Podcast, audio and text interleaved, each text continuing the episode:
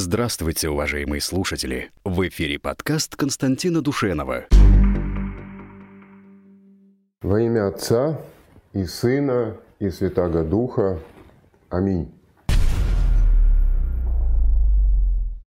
В начале нашей передачи а, моя традиционная благодарность всем нашим благодетелям, всем тем, кто нам а, жертвует средства – за февраль вы нам прислали 76 747 рублей. А, я напоминаю на всякий случай, что без ваших а, пожертвований наши передачи будут невозможны. Да. Значит, вы можете делать переводы вот по тем реквизитам, которые у вас сейчас на экране – да. А, по этим реквизитам а, нет ограничений ни по а, сумме, ни по месту, откуда вы перевод делаете. Но. А задать вопросы нам. Напоминаю тоже, что вы можете задать вопросы по ссылкам, которые находятся под всеми нашими видеосюжетами а также а, на YouTube, а, в чате непосредственно во время программы, а, потому что э, все эти вопросы выводятся ко мне на компьютер. Вадим С. Можно ли сделать ракету «Кинжал» двуступенчатой, чтобы можно было обойтись без носителя? Да, Вадим, конечно, можно. Я так понимаю, что э, такие работы уже ведутся, потому что Путин э, дал задание еще в 2020 году и подтверждал его неоднократно э, создать э, гиперзвуковую ракету сухопутного базирования э, с большой дальностью и с большой скоростью. Я думаю, что э, эта гиперзвуковая ракета будет создана именно на базе ракеты Х-47М2 комплекса воздушного базирования «Кинжал».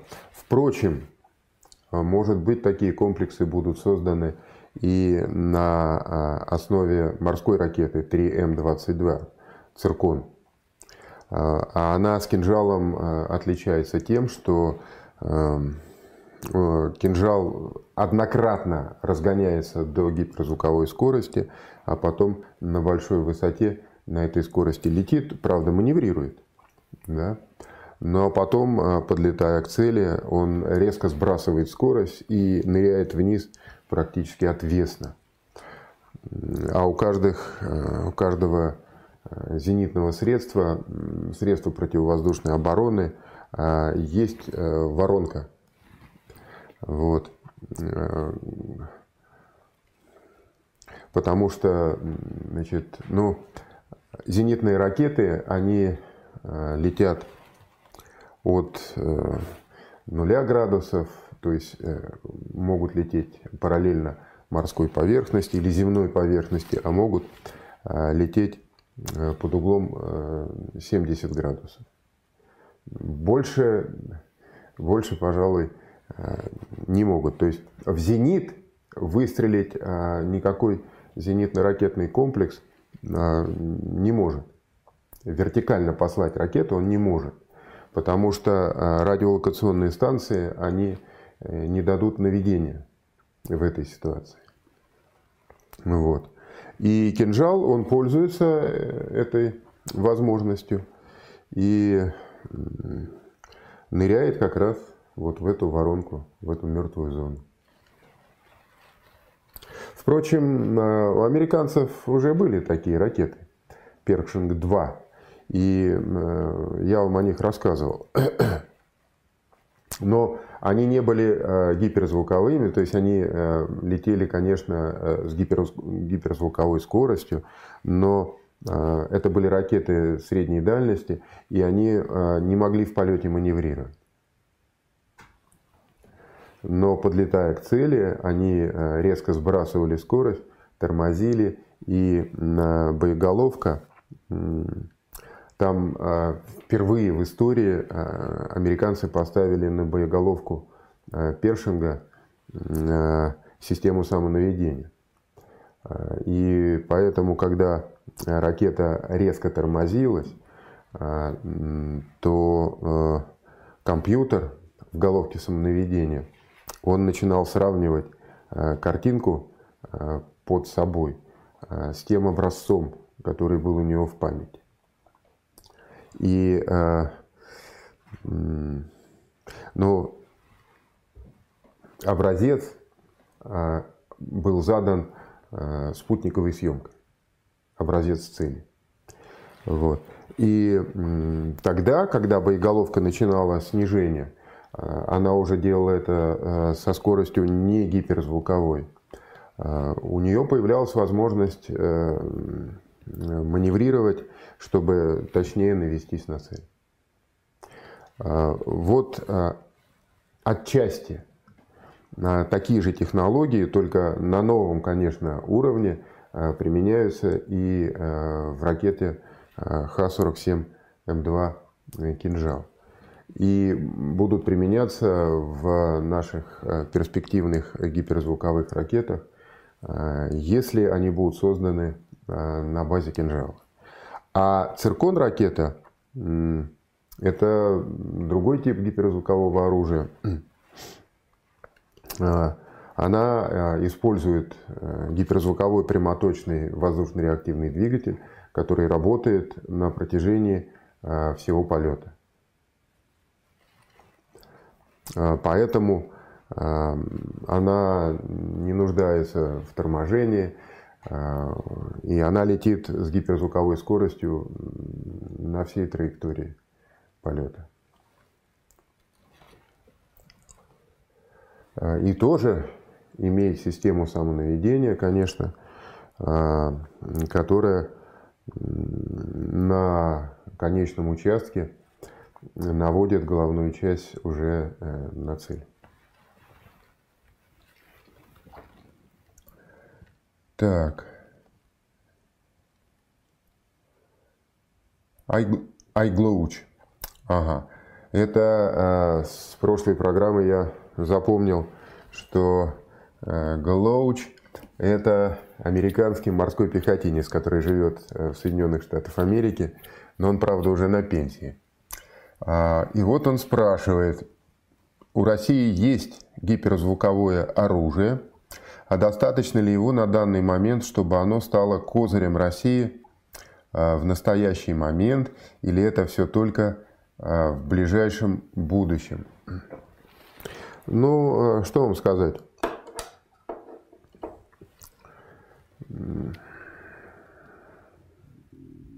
Я думаю, что, а, конечно, а, сейчас у нас а, гиперзвуковых ракет еще недостаточно для того, чтобы наносить ими массированные высокоточные удары, но достаточно для того, чтобы уничтожать ими важнейшие цели. Я бы вот так сформулировал.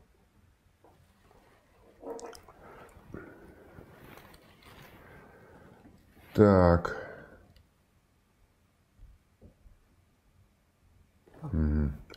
Архитектор, городов-строитель.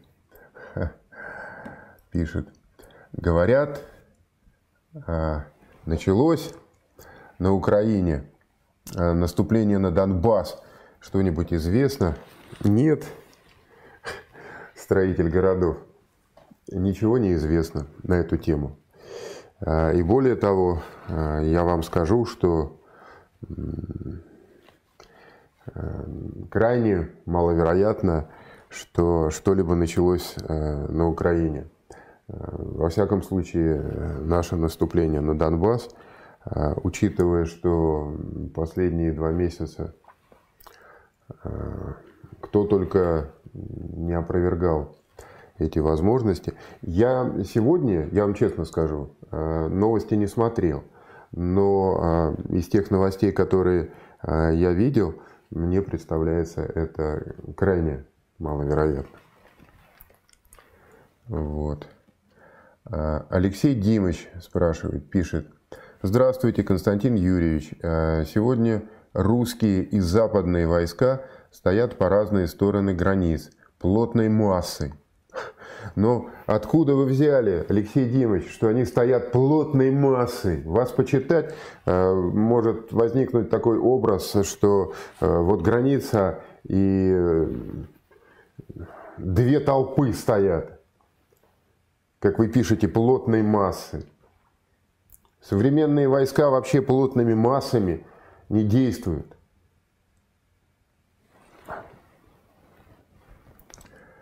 Да. Так вот, у меня ассоциация всего этого с состоянием на Угре. Состояние на Угре – это э, эпизод русской истории XVI э, века, когда э, татарский хан Ахмат он пошел на Русь, а ему навстречу вышел русский царь Иван III. И вот они встретились, когда татарские и русские военные лагеря разделяла река Угра, постояли, постояли, и татары не решились начать боевые действия и ушли себе во свояси. Так. Ведь и тогда, пишет Алексей Димович, слабеющая Орда и набирающая силы Москва, и сейчас схоже. Русь строилась постоянно, и сейчас тоже гудит от строек заводов, верфей, своего рода строим крепость, такую, какую никакому войску не взять. Но, Алексей, э, вот э, э, в том, что вы сказали, я с вами, пожалуй, согласен, но только с поправкой на то, что э, на то, о чем я э, сказал несколько минут раньше. Да. Запад, конечно, слабеет, а Россия, конечно, э, растет. Но Э, любые ассоциации страдают схематизмом. Вот. Поэтому ваш образ, где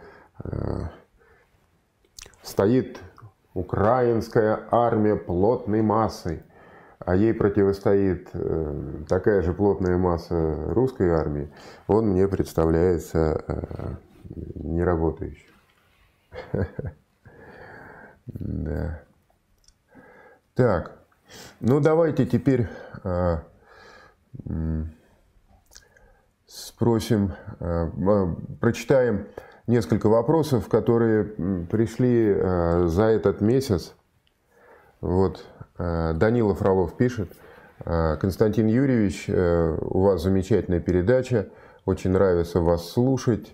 Сам работаю в научно-техническом центре оборонного комплекса «Компас» аналитиком, но в большей степени перевожу тексты военно-технической тематики. Я еще молодой специалист, работаю всего год. Уважаемый Константин Юрьевич, посоветуйте, пожалуйста, предприятия оборонной промышленности, куда могли бы а, а, взять таких же специалистов, как я. Заранее благодарю и всего вам самого лучшего. Ну, Данила, а зачем вам, если у вас уже есть работа, э, зачем вам э, дополнительные э, адреса? Вы работаете в своем компасе, ну и работаете. Ну а вообще сегодня, насколько я знаю, все предприятия оборонной промышленности, какой ни возьми, они нуждаются в молодых специалистах. И вся проблема в квалификации этой молодежи. Потому что если вы э, достаточно квалифицированы, то ну, э, вас везде оторвут с руками. Тем более, если вы молоды.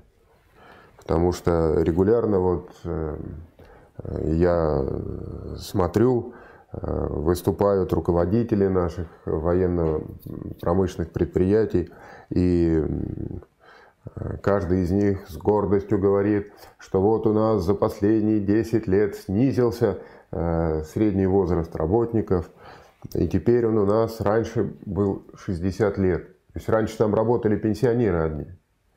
Вот. А сейчас снизился до 40. Ну, это, конечно, относительный успех. Но 40 лет средний возраст – это тоже большое достижение. Это означает, что, э, ну, условно говоря, там поровну 60-летних пенсионеров и 20-летних э, молодых специалистов. Так.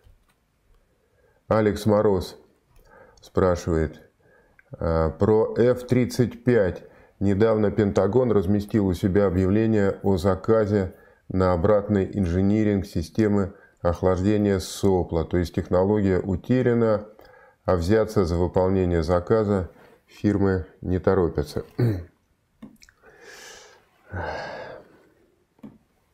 Ну что вам сказать, Алекс Мороз? Э, про F-35 вы правы. Вообще F-35 э, это просто летающее недоразумение. Да? Это один из худших самолетов американских э, за всю историю э, их э, авиастроения. И Пентагон уже перестал их покупать, сказал, что мы теперь будем модернизировать старые, старые четвертого поколения тяжелые истребители F-15, а, потому что а, F-35, он оказалось, что у него недостаточная грузоподъемность, чтобы нести гиперзвуковую ракету. А F-15, э, который первый раз взлетел в середине 70-х годов, Э, его можно модернизировать. И даже э, с нуля не собираются новые машины строить. Вот. А, а то, что вы пишете, что технологии утрачены, а взяться за выполнение а, заказа фирмы не торопятся. Но это действительно так. Целый ряд важнейших военных технологий американцы утратили. Э, это касается и технологий а, в области ядерного оружия. Во всяком случае, Трамп, президент, он еще в 2017 году а, сказал, что он дал задание Пентагону разработать Э, новые типы ядерных боеприпасов, чтобы не отставать от русских. И получил доклад, что э, это требует воссоздания целого технологического цикла, утраченного. И э, поэтому раньше, чем 40-е годы, в каких-то значимых масштабах и количествах. Пентагон а, новое, поколение ядерных боеголовок создать не сможет. Вот так же и с F-35. Да.